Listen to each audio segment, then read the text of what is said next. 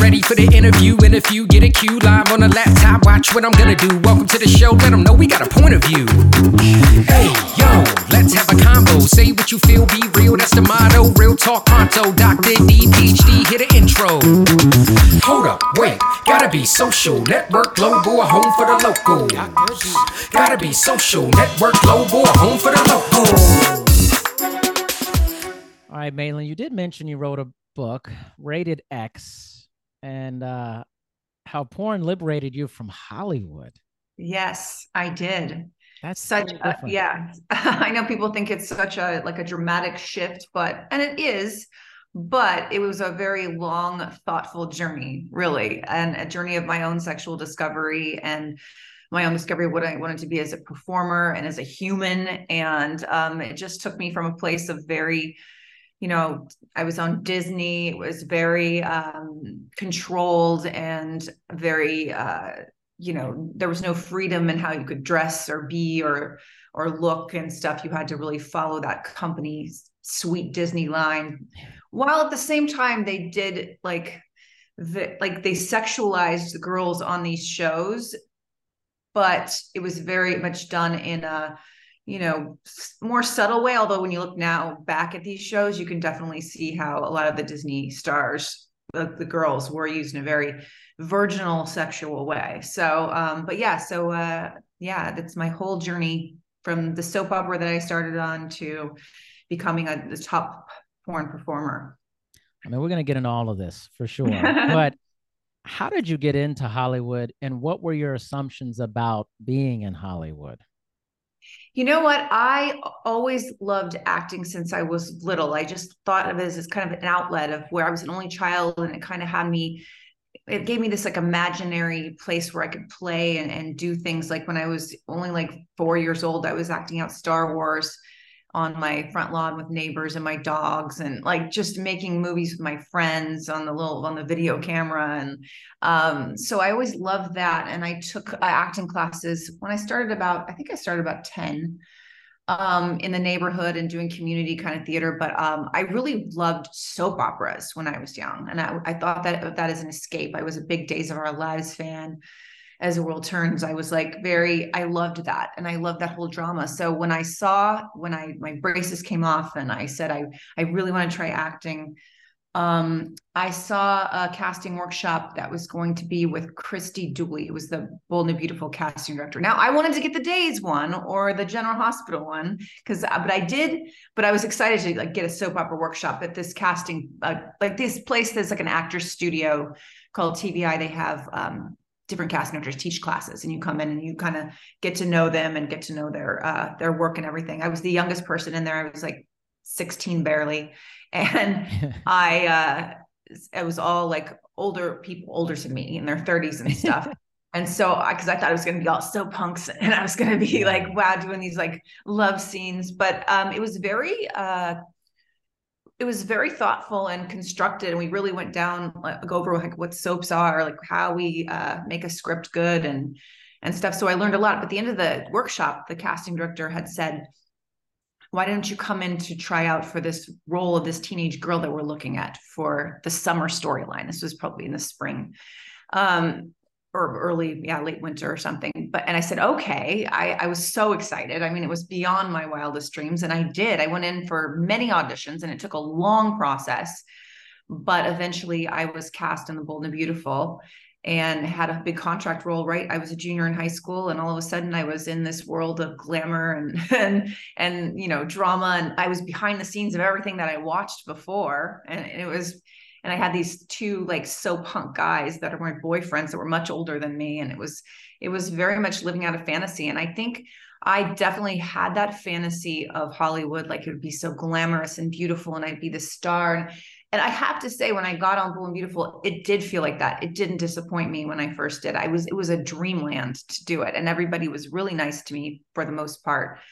And it was just a very special time. Now, as Hollywood progressed, I saw, you know, things that were wrong with Hollywood and, you know, all of that, but that's down the line. This is when I first, you know, stepped onto the soundstage.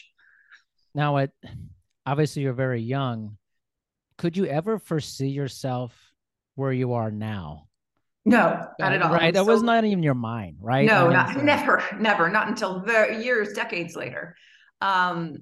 I was very shy about my sexuality. I had to be the good girl. I always had to, portray myself as such. And I felt like people liked me better when I was this virginal kind of Christian girl that was like, she was sweet and everybody liked her. And she was always going to be really, good. And I had to, live up to that image, even though privately I was having other thoughts. I was thinking about my own sexuality, but I wasn't ready to face that yet. When I was that young, I was like, no, this is, who I am. I need to portray this image. And I did that for many years to come until it slowly started to erode away. And I had to, really discover myself.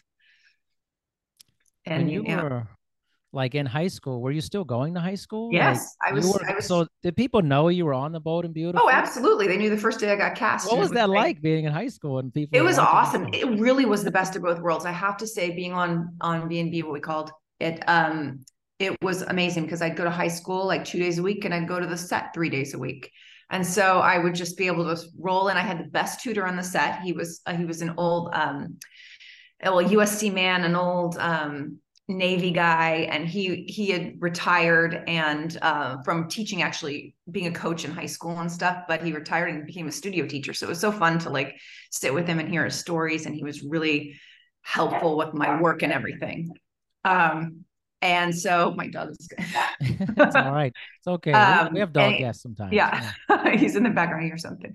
But then, so it was great. And then I went to school, and it was funny. All of a sudden people either loved me or hated me. And it was a real, shift. I'd have cheerleaders who never paid attention to me at all when I was, the drama geek at school and stuff, come up to me and be my best friend. And then I had people who just hated me because I guess they were jealous and they felt competition or whatever. But, it was an interesting time to find out who your real friends were and what your place was at school and at the studio, because I was working this full-time job that was an adult person's job. And then I was also going to school, but it was cool. I got for the prom, the people in the studio, did me up, and I got dressed, and they sent me off in my limo and things like that. And they were all at my high school graduation. And I had my two hunky soap guys come to my school when I did a school play. So, and all the girls went crazy that they were in the audience. Wow, what an experience. I mean, did you ever think at that time, man, this is just wild. How could, because no one else was experiencing that at your high school, right? I mean, it was just you. No, and I came from Long Beach, which is a suburb of Los Angeles, but it's not Hollywood near at all. Right, Are not that minded. Yeah. It's not I went to Hollywood High School or something like that, but no. And it was wild, and it was such a dream come true. I felt like a princess all of a sudden, being able to be kind of this nerdy girl at school. And then I was all of a sudden blossomed into this soap opera star who had attention worldwide because our show was so big worldwide. And it was wild, but it was good experience overall, except for certain things that I, write about in the book, but the whole high school experience was cool. So you become an adult, you're 18, you start moving on in life.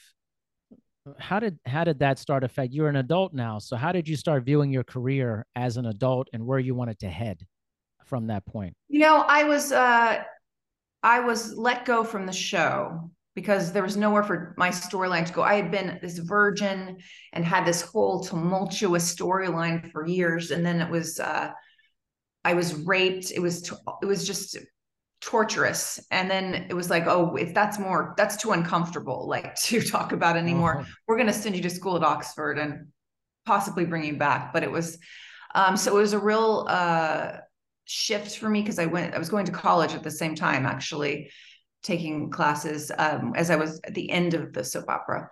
And it was just kind of weird to not be that soap opera girl anymore.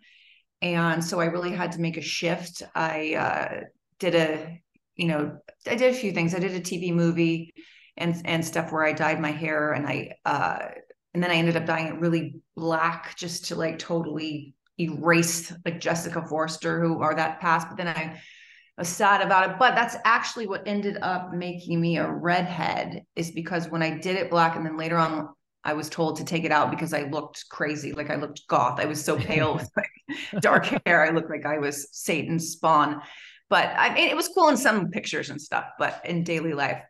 And my manager who I met with, a new one, told me, take it out. When they were taking it out, it turned red because that's just what happens when you're taking it out to try to get it lighter. So I was like, wait a minute, everybody was like, that looks really good. Why don't you try like red? And actually I was born with auburn hair and then it got dirtier and blonde when I got young. And so it was like, I had this golden blonde hair and stuff, and then it got dirtier and, you know, like when you grow up, you just, it's not as vibrant. So, and then when I was on the soap opera, I like bleached it totally to make it super blonde. So then I was like, okay, I'm going back to like my baby roots. That's like, right. Literally. Yeah. So I did that. And then shortly after that, after like, you know, doing some auditioning and kind of discovering myself and thinking about what I wanted to do, it was fun that I was now allowed to play a little more flirty roles and a little more grown up. I wasn't so young and virginal with the braids down, the long skirts and stuff. They had me on the soap opera. And then finally I got to, I actually was auditioning for a pilot called Zoe Duncan, Jack and Jane, that Michael Jacobs, the executive producer of Boy Meets World, was producing as well. At the same time, it was during pilot season. And he saw me and he was really tough on me. And I write a lot about this, about how I thought he hated me, but actually he loved me. And that's how we showed like this tough love. Like, you have to be good on this audition. Like, he would give me notes, like, cause he would, like, we had to have several auditions and then go to screen test and everything. So before the screen test and stuff, he was really tough on me, but I was proud that I like fulfilled like all of those directions, but I didn't end up getting the role. It went to Selma Blair, and they just wanted someone darker, just different. I was a little more lighter, kind of bubblier, I guess. But I got the call from Michael and Disney that they wanted to give me a holding deal for me to be on Boy Meets World the next season, for it to be Eric and Jack's roommate, because they had been thinking about adding a girl in for them to fight over and to have kind of more conflict between them in the apartment setup and the college thing, but they hadn't like thrown out a casting call or anything. But then he was like, I saw you and you, that was it. It's funny how people see you, right? And when they think about you in a certain way. Yeah. And he's like, yeah. But how were you thinking about yourself and your sexuality during this period in your life? You know what? It was interesting because now looking back on it, especially, I see how I was, it's hard to say sexualized by like the Disney machine, but it's like in those very subtle tones, like everything I did was sort of a sexual, but of a joke. Like I would have a food fight with the guys with my feet on their face and chest and everything. Yeah. Or I would dance around in lingerie to tease them and to teach them lessons. And I had a nudie poster in the student union put up to like embarrass me because I took it from my boyfriend, which was kind of like revenge porn kind of thing. Yeah. But we didn't actually think about it then. So there's always things like that happening. Like I write about in the book when I had to go to the offices to try on lingerie over and over again to make sure it was just the right lingerie for me. Now, I honestly don't think that it was totally like they're thinking, oh, I want to just sexualize her and do anything, because there wasn't like sexual assault and stuff or anything like that. But it was just that mindset about, oh, yeah, we can just use these girls for like jollies and stuff. And it's fine. They have to come up to and do the try on the lingerie and do all this stuff. And we can make little jokes in the show about, you know, us being like sexual. And I was kind of like I was the more like, I guess, risque one, if that can be said on a Disney show, but I was the one that the guys all kind of gawked at. And I was like this sexual unicorn, I guess. And like Danielle on the show was just the more studious, virginal, like main character. And so all of us in Trina, we were all different. But I definitely had the majority of the sexual butt of the jokes. But I was at the same time, when I had to try on lingerie, I was very uncomfortable because not that I was thinking, oh, I shouldn't be doing this. I was thinking I should be doing this because I need to prove myself and I need to be sexy enough and I need them to like me and I don't want to lose my job or I don't want them to think that I'm not a team player and all this stuff. But I was not comfortable with my body and I was still like thinking about my sexuality. I was still repressing it and trying to, you know, fit into some mold to make everybody happy. So that's where I was. And I was still in this, you know, I wanted to make Disney happy and stuff. So that was, you know, just the starting point of me starting to think about things, but I was still repressing them all. And at this point where you were still pretty far away from thinking about the Maitland we see today. Oh yeah. That was years and years. Yeah. And then like after Boy was, you know, taken off the air and we left, I mean, then I had to think about things again, and I got White Chicks after that. And I did some, you know, pilots and stuff, but then the roles started drying up and I started being typecast and said, oh no, you can't play like a more sexy role if I wanted to. And this isn't porn. This is more like just a grown-up woman who's kind of badass and sexy and dramatic or whatever. They didn't want me to play those kind of things, or wouldn't even let me audition for them, because it was just, no, we know you on Boy Meets World. We know that that's your type. You can play those kind of roles. But even those kind of roles were drying up because it was, well, we saw you on Boy Meets World already. So it was kind of, it was a weird time and it was very frustrating, but in the long run, it was great because it really forced me to look at myself and what I wanted to do. I mean, I got married during these years. I moved to New York. That's when I really took a breath away from Hollywood and was able to write. I started writing, doing erotic writing, and finding out like what I was liking, what I was missing in my life, and what I really, you know, wanted to be. As like, I wasn't even thinking a performer necessarily. I was thinking like I could write stuff that's really hot. And I was thinking about fantasies I'd want to have in my own life, but I was being secretive about it by writing it just on the page. So it was just between me and the page.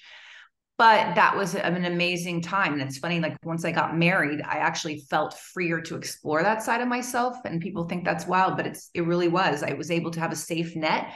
And then I could kind of explore what I wanted to do, especially like in all my creative processes. But it wasn't until I came back. I came back to LA eventually a couple years later. And then I went to school for 2 years at UCLA to screenwriting. And so I wrote all these scripts and these kind of, they were always like these sexually provocative characters, but strong, badass women who had lost power in their life and they were trying to regain it again. It seemed to be the same storyline, except for different storylines, but the same theme for me. And I really needed to get that out. And I really planned on just writing scripts and maybe starring in one that I could produce, or just selling the scripts. I didn't know, but I was really focused on that. That's when the spinoff for Boy Meets World, Girl Meets World came around. And all of a sudden there was so much attention on the show and the people who were on the show. And it was weird because I had worked for many years to try to distance myself from that, because I had been typecast and I was finally like finding things that I wanted to do and like roles that I might want to play, or, you know, films that I might want to be a part of.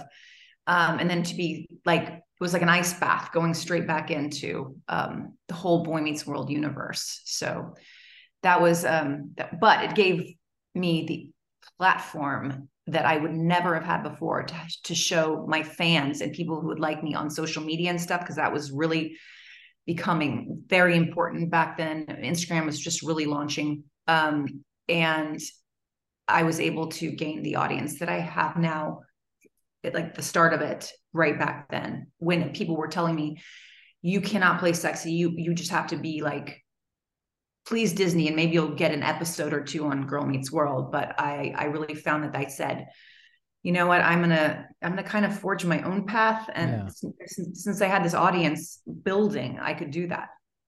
So this was bubbling, literally, like, you know, your sexuality, the writing, the stories, the erotica, it was all leading towards something that maybe you didn't realize was. No, really, I absolutely did not realize it. And this was like, for about, I don't know, 4 or 5 years. Well, I did like, I liked doing on my social media and stuff like sexy cosplay. I was really into that. And I found I could have a career at that too, which was wild to me, because I would go to a Comic-Con and I met a photographer who knew I was into like, you know, cosplay and everything. And we did a May the Fourth Be With You shoot. Right. That he had an authentic slave Leia costume. And that just set things off in motion. I got so much press on that. And I would get so much press on all of my costumes and stuff, where I became known as like a cosplayer and somebody at, you know, Comic-Cons and stuff. And that was an offshoot. And I would love to do those sexy kind of shots. Now, Disney did not like me doing anything sexy like that, even just sexy outfits at a Comic-Con, and they didn't like me getting so much attention for that. And I really, which was interesting because they just didn't like that sexual attention for, you know, for any of their cast members. But then I, you know, I just found I wanted to do like sexy setups, and I wanted to do like, I was an exhibitionist. I did body paint. I liked that kind of stuff. It was fun for me. And it was fun that the fans were responding, and I was gaining more and more of a following until it, eventually, I didn't make money for like, except for my cosplay stuff and appearances like that, but I didn't make money like on content or anything, adult content for like, sorry, this is, what is it back there? For like, I didn't make content for like 4 years or something. Like it was, so I put a lot into it before I ever made money, real money from it. I was just enjoying it, and I was enjoying building the fan base and everything. And, so, but eventually like the, like Snapchat and Instagram and all those, they get very, very upset with like sexy photos and everything, right. Even though I wasn't really showing anything. It was just the idea. They just would take people down. And so my fans were like, why don't you sell content? I don't know why this is going on so much. It's okay. It's all good. Yeah. Okay. All my fans, they were like, why don't you sell content? Because I was like wanting to show like nudity or do Playboy-esque type stuff. And I really had an interest in that. And I definitely wanted to do like more sexy cosplay and stuff than I could do on regular social media.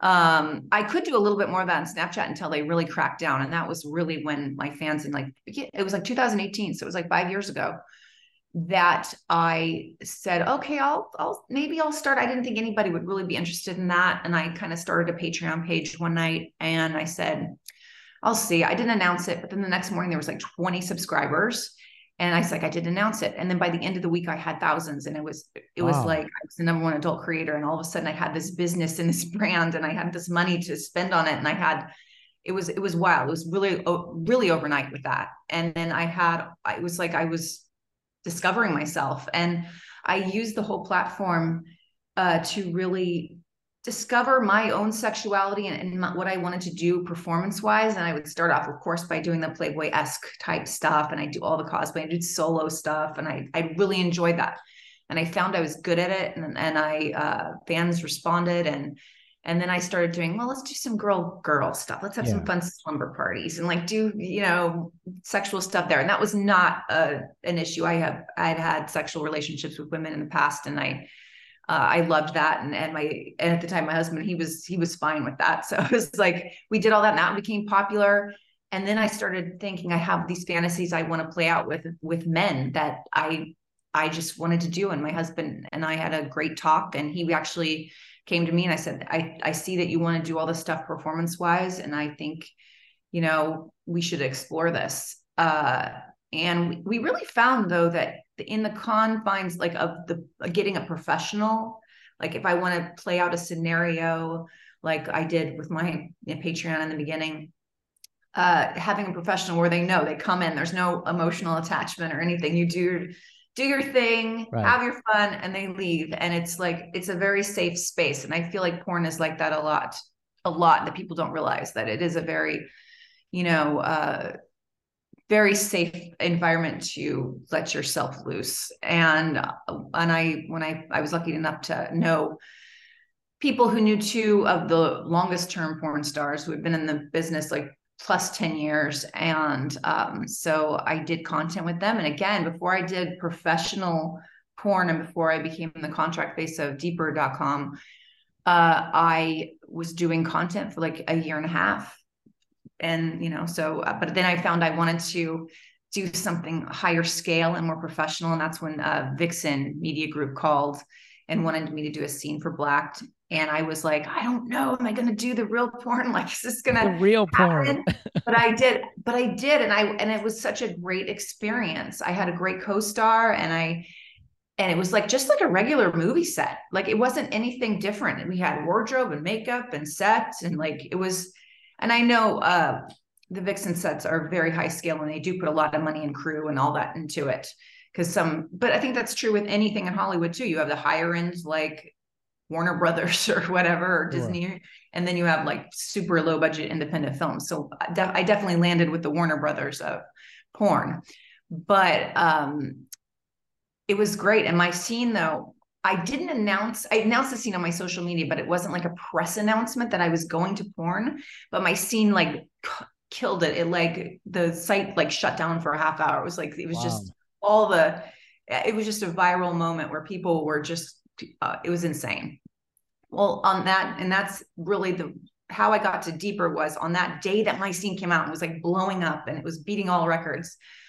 Caden Cross, who is a huge performer in her own right for many years, and then who had just won Director of the Year and was launching her brand, Deeper.com, which is the more, you would think of it as like the more creative story brand, like a longer feature films and more like she was really doing things that other people hadn't done. Like she was making full concept written features with, you know, regular studio lighting and film and like everything and direction. And so she lost her co-lead actress for that project that she was just going to launch for the first huge project for her brand for the company. And it was called Drive. And she lost the actress due to problems. You know, I read a little bit about that, but then she thought she was going to have to shelve it because she didn't have enough time and to find somebody who could do the lines and do all of the, you know, extensive acting pieces of it. And so she went to Vixen that Monday morning, so 2 days after, and said, I don't think I can do this project. I can't even turn this off. Hold on a second. I know what it is. No, it's all these things, right? There, we're done. Coming together. I was like confused. I turned the other off. Yeah. But she went to Vixen on that Monday and said, I can't do this project. We don't have time. I can't find an actress. And they're like, talk to Maitland. She has a big draw and she's, you know, she's an actress, a real actress. And so I met with her and we immediately hit it off and we began filming like a week later on this project. And then that's the one that I announced to the press, and that went crazy. That was the monster viral moment. It was Google #1 all day. I beat Bernie Sanders' heart attack. I was like, Rachel's doing full on porn. It was everywhere. It was all over the world. Do you think it helped you being a more traditional actress going into porn? I mean, how did that help you? And in a sense, I'm not sure people think about that aspect. Oh yeah. And it's like, you know how to work the camera, you know, about like production and like how to, you know, bring out the scene. It's not just like, it's not like the stuff, like the stuff we do is not like the stuff that you see on Pornhub. It's just like this gonzo camera, like where they're just filming sets. We actually have a whole script and direction and everything. It helped me immensely as an actress. And I feel like I can do a lot of things that, you know, there are a lot of girls that can't do because they aren't trained as an actress. And I feel grateful that I like landed with someone and with a brand that had the same vision as me, because I had such a vision for a while when I was doing my content. And I was really thinking, I want to have like something really professionally done, and I wanted to have great acting and directing and writing and hot sex, all of it. And this was really the dream place to be. So I think being an actress, you just know how to perform to the camera. Cause I think sometimes girls or guys, whoever comes into the industry of porn, and maybe they like sex, but they don't know how to play to the camera right away. So it takes them a while to, you know, it was surprising though, that I was so comfortable with it. And I just let myself loose immediately. Like the first time I did a sex scene one of the porn star guys that I knew, he knew it was my first time on doing it on camera, and we did it. And at the end, I was like, just let myself go. And I asked him later, what did you remember about that first time? And he said, you weren't nervous. I couldn't believe you weren't nervous. And I just like went for it. And I felt like I was liberating, and it was freeing to me to be able to do this and to perform like this.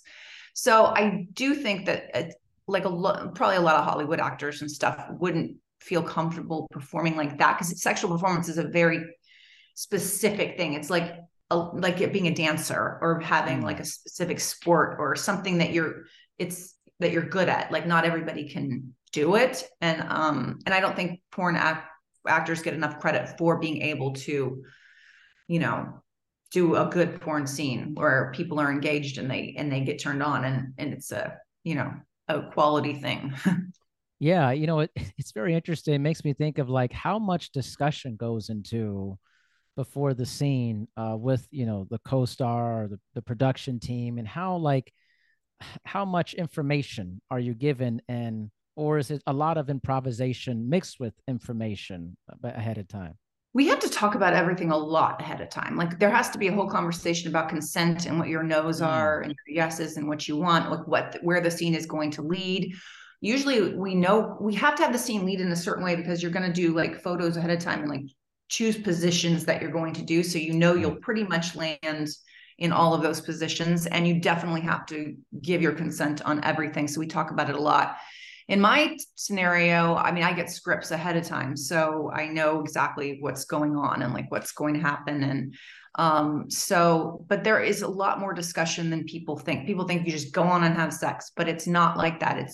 You really have to like plan it. Even for a more gonzo kind of scene, or, you know, that's not fully scripted and everything, you're still going to have those discussions about what you want to do, and like, you know, and if somebody breaks a no, it's like taboo. You just like, somebody does something that you said no to, that's like the worst, and that can really like blacklist you from the industry. There's a lot of things ahead of time. You have to sign paperwork every time you do it. You have to show your IDs.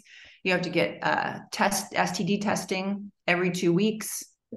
So, and then when COVID came, we had COVID testing every day. So I would imagine so. Yeah. Yeah.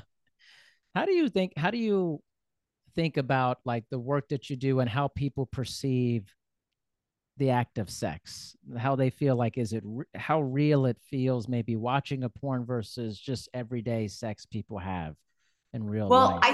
Well, people are always like, oh, is it like real sex in the scene? Yes, you are enjoying the sex. You were having real sex. You were having orgasms and things like that, but you have to play it to the camera. That always has to be in your mind. So you're always, you know, you have to think about that and be aware of that. But I would say it's much more like acrobatic and athletic, which you have to be in really good shape to do this. I have to say, I don't think people think about that. A long time. Yeah. But I mean, not just like, you have to be like physically like do it, because it does take a lot out of you. And they always say, you know, your sex muscles get used. Those aren't the muscles you're thinking about. It's like your neck turning around, your hip, your like back. Those are your sex muscles. Because the worst is I have to like a lot of times pose for pictures from behind, and I'm like this. It's like, oh, my neck is just like I'm holding the position to have to put my face to the camera. That's hard. But I think regular people, like, it's kind of like why I wanted to go into porn and do it. I couldn't do all of these crazy things, you know, in my bedroom with my husband. I mean, we're not going to have like sets and or swings or like good equipment and like people and gangbangs and like all this, you know, stuff. But it's really cool because like I've done 2 DPs, double penetration, but you would never, I mean, I am hard pressed to find guys in life who would want to do that. Like just because they don't want to be together like that. Like it's hard. It's true. I wish if I was more sexually free when I was younger, I wish they would have, but to try that, but it's very hard to find that. Well, why is that? Is there a stigma behind that too? Guys, that maybe I think a lot of guys, a lot of straight guys are like, oh, and make me like I'm gay or something. It's really ridiculous, but there is that thought process. And maybe they don't want to be in the same room. I don't know, like to touch each other, whatever. But it is hard. I've heard other girls talk about it, but it's cool. In porn, you have professionals who do this, and you can just explore like that. And it's a cool, safe way to do it. What's been your favorite experience in porn? Like, what's been your favorite experience that you've done that you were like, wow, this is like so amazing that I did get to do this scene? Oh, there's been so many. Like I just being able to do like firsts and stuff when I, just along the way, I get to like it's weird because porn has actually given me my dramatic like acting career back. I wouldn't have been able to act so much and have such an outlet to be in dramatic pieces. And now I'm writing and directing stuff. And I feel like it's given me such power. I would have never been able to write a book, which I had always wanted to do. And I did that. So that's been an amazing thing. Now, as far as like sex acts and stuff, I always found like, It's just really cool. Like different ones that you do at your first gangbang. Like I had these guys around me, which is a lot of hard work because you're always having to think of a new penis. Like, where is it? It's not as freeing. It's not as like, wow, freeing. Cause you're thinking about the camera. It's not like you're doing it in real life. Yeah. You're like, cause you have to, there's so many penises coming at you. It's just, there's just so many penises coming. And you're kind of like, who is it attached to? I don't like, and you have to keep it. And you're the focus of it. I think orgies are way easier. Like I did a big orgy with like, oh my God, it was like 13 people or something. And it's much easier because everybody has their, you know, you don't have to be the focus of the whole thing, but I definitely enjoyed the gangbang. And I was very proud of myself at how good at anal I am with very large dicks. So really?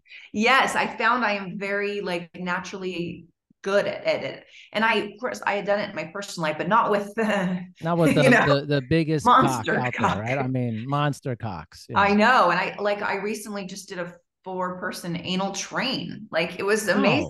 Oh. I know. And I feel like I was so nervous ahead of time about like cleaning out and like being all, you know, I thought it was going to be a big process. And I remember Manuel Ferrera was my first anal on a project. He was very sweet. He was like, we're going to go slow. We're going to like, he's a monster dick, but we're going to go slow and anything, if you want to stop. But I was so proud of myself. He went all the way in and we did not stop the scene. Wow. He was like, I couldn't believe it. Like, I was so proud of myself. I'm like, what on earth? I didn't have to stop once. Wow. I mean, I was thinking, do you prep for that? Like, or is there any preparation for that? There's a lot of prep, but I found you can over prep too. Oh, I find I wrote in the book, I have a whole chapter on like how it's a little anal chapter, but definitely you have to do an enema. Like I usually like the night before, you know, get it going, get it out. A lot of girls don't eat for like 14 hours or something. Like they don't eat right beforehand because they don't want it to come out or anything to come out. And I was really nervous about that, but Caden, my director and friend and everything, she said beforehand, you know what, do not worry, eat something right before the scene. She goes, because a banana is not going to just fall out your ass. It's not going to process and go right through you. Like but I feel like I found the best way. I actually can eat. As long as it's not like huge amounts, but I don't have that problem. I clean out very easily. I just have to do one enema. Some girls do a lot, but that can be dangerous because there's girls that do enemas right beforehand. And I've heard some horror stories about how that gets stuff really moving and explosive diarrhea. It happens a lot. No. Yeah. So I just clean out with water ahead of time. Warm water. Just get it nice. Get the canal nice, but you don't need to go up into your, you know. Wow, that's to ruin the scene right before. That's definitely. I know. I've been on set with like one that happened. No. And so just no. Don't over enema. Don't. How dare you over enema? Don't you do? Yeah. That. Is there like a point you won't go to? Like, is there certain things you're like, I draw the line? Well, I don't do any like super BDSM things or anything. So I'm just not in that world. Like my BDSM stuff would involve like crops and floggers and things like that and handcuffs maybe and stuff. So I like all that stuff, but there's some extreme stuff that I wouldn't do. And I also wouldn't do like, I know for OnlyFans and stuff, I get tons of custom requests. I turn that off. The OnlyFans thing's interesting because that wasn't around in the beginning when you were doing. No, that's why I was on Patreon.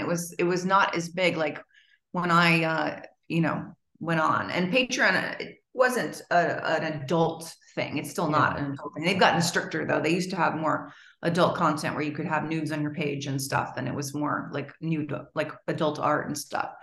But yeah, OnlyFans really started just taking off. And it took off for me, like as soon as I got on professional porn and on Deeper, it went crazy. And then during the pandemic, it just skyrocketed. And so, but speaking of that, like things I won't do, if I get a request on like OnlyFans or anything for custom videos, I won't do anything like humiliating to someone. I do small penis humiliation. Yes, that's fun. And they like that. Certain people like that. So I'll do that. People like that. Seriously. But I won't like a human.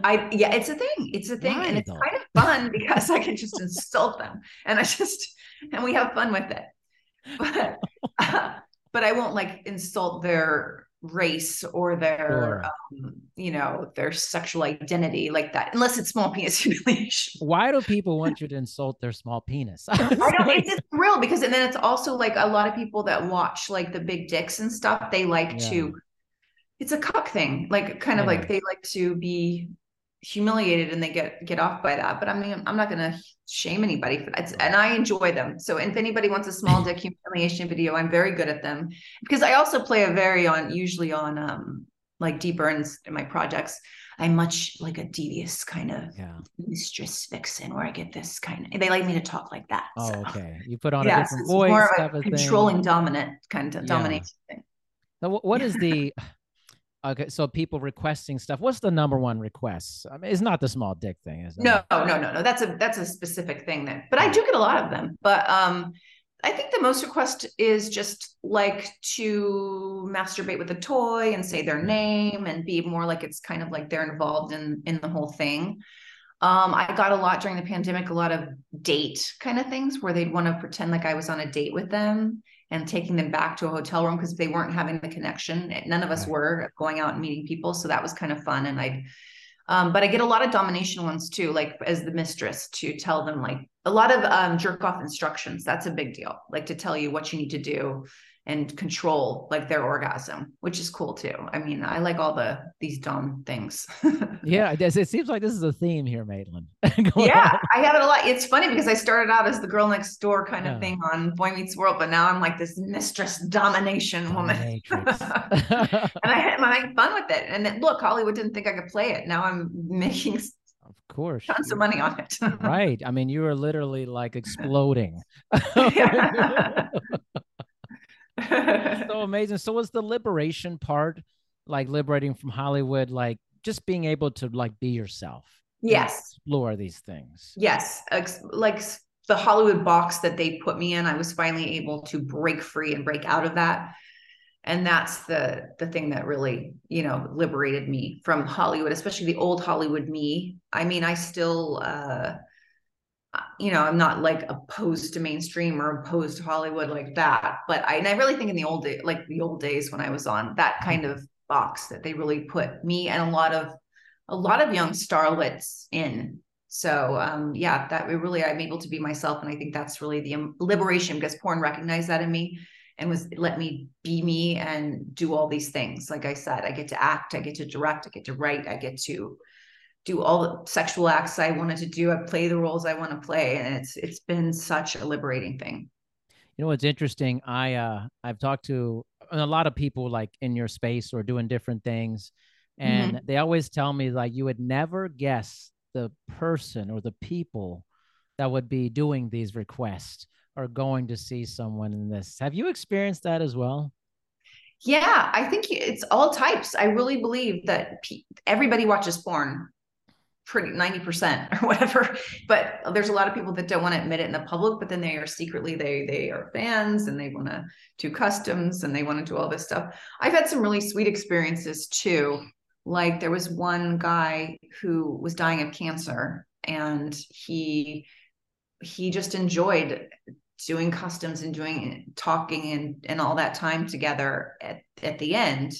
And then finally he just said, thank you so much for giving me so much enjoyment in this. And he passed away, I presume, because, he was really ill, but, so that was a special thing. And so I have cool connections with my fans and it's amazing, like the people that you get to know and everything, but yeah, you're right. There's people that you would never expect, like totally watch like porn all the time. And they're really invested in it. Right. I get couples coming to me telling me that I've saved their marriage and deeper scenes and stuff. I've saved their marriage. I had a great couple tell me at one of my book signings that, their marriage was strengthened so much because he liked porn, I guess. And she was like, oh, I don't, she didn't like that, what she thought was on Pornhub or whatever. And he's like, well, watch this stuff. This is really smart. Watch Maitland stuff and this deeper stuff. And she did. And they said they love it. And they experience it together. She can feel like she watches the storyline and is invested in that. And then the hot sex happens, so she can, you know, it's a smarter kind of porn. A smarter type of porn. It's smarter because you have to think and follow the storyline. It's like fast forward. No, don't fast forward.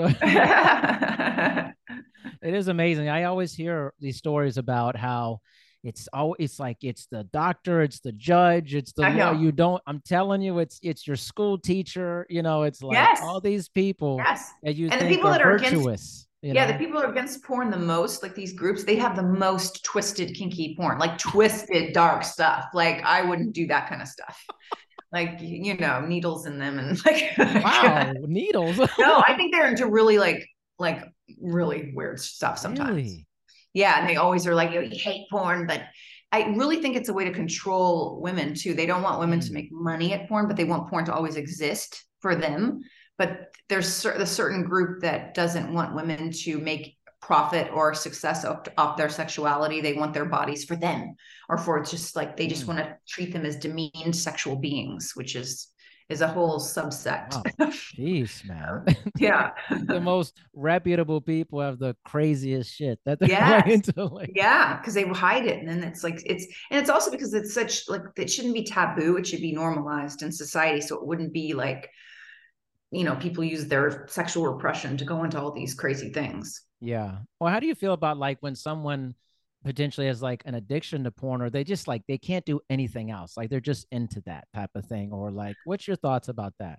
Well, I mean, that's a problem with whatever you do. I mean, Terry Crews said like he has that problem, but then he wants to shut down all of porn and demean all of porn actresses and everything. Yes. Because it is an addiction and it ruins marriages. But I mean, that's his view. And like, if anybody has a problem with anything, whether it be alcohol or food or whatever, it's like, that's your issue and yes, you should deal with that. And that's not good. Any overconsumption of anything that's hurting you and taking your time away and doing that should be dealt with, but it's not something that you should, you know, tell everyone that they can't have it, even though they're fine with it and they enjoy it and they use it in, you know. Well, it is like alcohol in the sense that like there are people who do have definite problems with alcohol. And then there's plenty of people who don't have an issue. Yeah. And they can socially drink and they're not tied to it. But then you have this whole section of people who are like, no booze ever. I know. Your life. And it's like, okay, that worked for you. But maybe but it doesn't work. Don't have that issue. They're fine. You know, it's like almost like that can't exist outside of this spectrum, you know? Yes. I think a lot of like the people who say they're addicted to porn also have other addictions. Like they just use something where they, you know, focus on it to try to, I don't know, get away from their problems in society or whatever, to forget, to fantasize and get out of it, their headspace and stuff. But I think you're right about that. It's like, if it's your problem, please get help for it. But also porn isn't a physical addiction in the way that it is a physical thing, but like alcohol or drugs would actually, you could, you know, have withdrawal from it. Yeah. It's not something like if you stop watching porn, you're going to physically have withdrawal. It's more like you need psychological help, not like a medical intervention. It also feels like there is a sexual intervention happening in our collective consciousness. Like I've talked to so many people who would never normally do these things, podcasts, you know, sex workers and stuff. Mm-hmm. And there's like they're like rallying, like, hey, no. This is okay to talk about this because there's been a large sexual repression in America's history. Yes. Absolutely. We're coming out of that on some level. I feel at least in my experience with other people talking about. Yeah, no, I think especially with younger people and stuff who've been on the internet and porn has been a part of their, you know, younger life, 20s, 30s, they're like, they've had it always. So I think that's promising. And I think it's a weird thing in society though. I was thinking like, it's either the very like right-wing fundamentalist kind of sect that just hates porn, but there's also a very left-wing like feminist sect that thinks that porn is like evil and women should not use sexuality in any way. So it's like, that's the only issue that they both agree on. And although I hope that they're smaller groups, but very vocal. Yeah. I think for the most part, I think society is ready for it. And they do watch porn, and it's these groups that are always trying to oppress it and everything. But I think the whole thing is, it should be like everybody fights against each other. And like, I think it needs to be normalized. It doesn't need to be like, you have to watch it or anything, but people need to, you know, hear about it and know that people in porn aren't crazy, all of them. And that people didn't have to come into porn just because they were abused or nobody's being in legitimate porn. I want to say nobody is being trafficked. Legitimate porn. Yeah. I don't mean like some video you find on Pornhub or some weird website of something.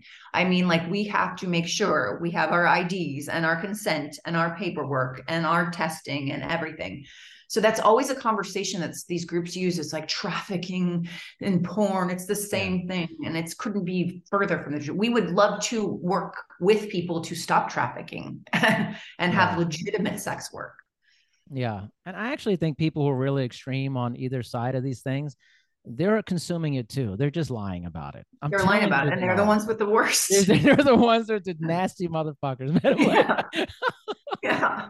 You know, there just is. You always see that with people when they're so worked up about something. I feel like they have guilt about the thing they're worked up about. Yes. Like, they're doing it. They just don't want you to know. It's like if somebody's like so worked up about someone being gay or lesbian, they're like, okay, what's the problem here? Like, I actually knew a guy in school who was always so homophobic, and it was like weird. Then I find out later he's gay. Right. He came out as gay.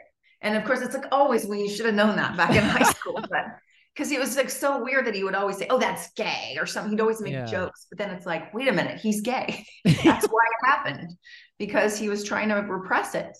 Yeah. It's almost like you hate yourself, so you're going to hate someone else for that. Instead, you know, it's better that the world is so more accepting and we're moving it towards a better place, because I want people to be themselves. Right. I really want that. Who wants to live a life where you're not doing, you have to hide who you are? No one wants that. Right.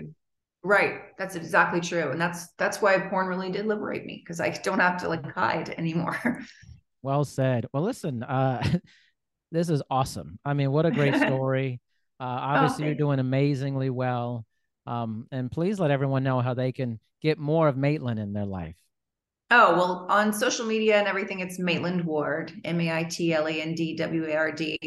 So yeah, my OnlyFans and everything, on Twitter, on Instagram. And also I started a TikTok. It's Maitland Talks, TOKS. But you know, I'm just on the start of that. So, but you can find me there too. Awesome. Maitland, thank you so much for giving me some of your time. This was a really good conversation. I enjoyed it. Oh, thank you. Yes. Wonderful conversation. Thank you. All right. Maitland Ward, everyone. Thank you so much.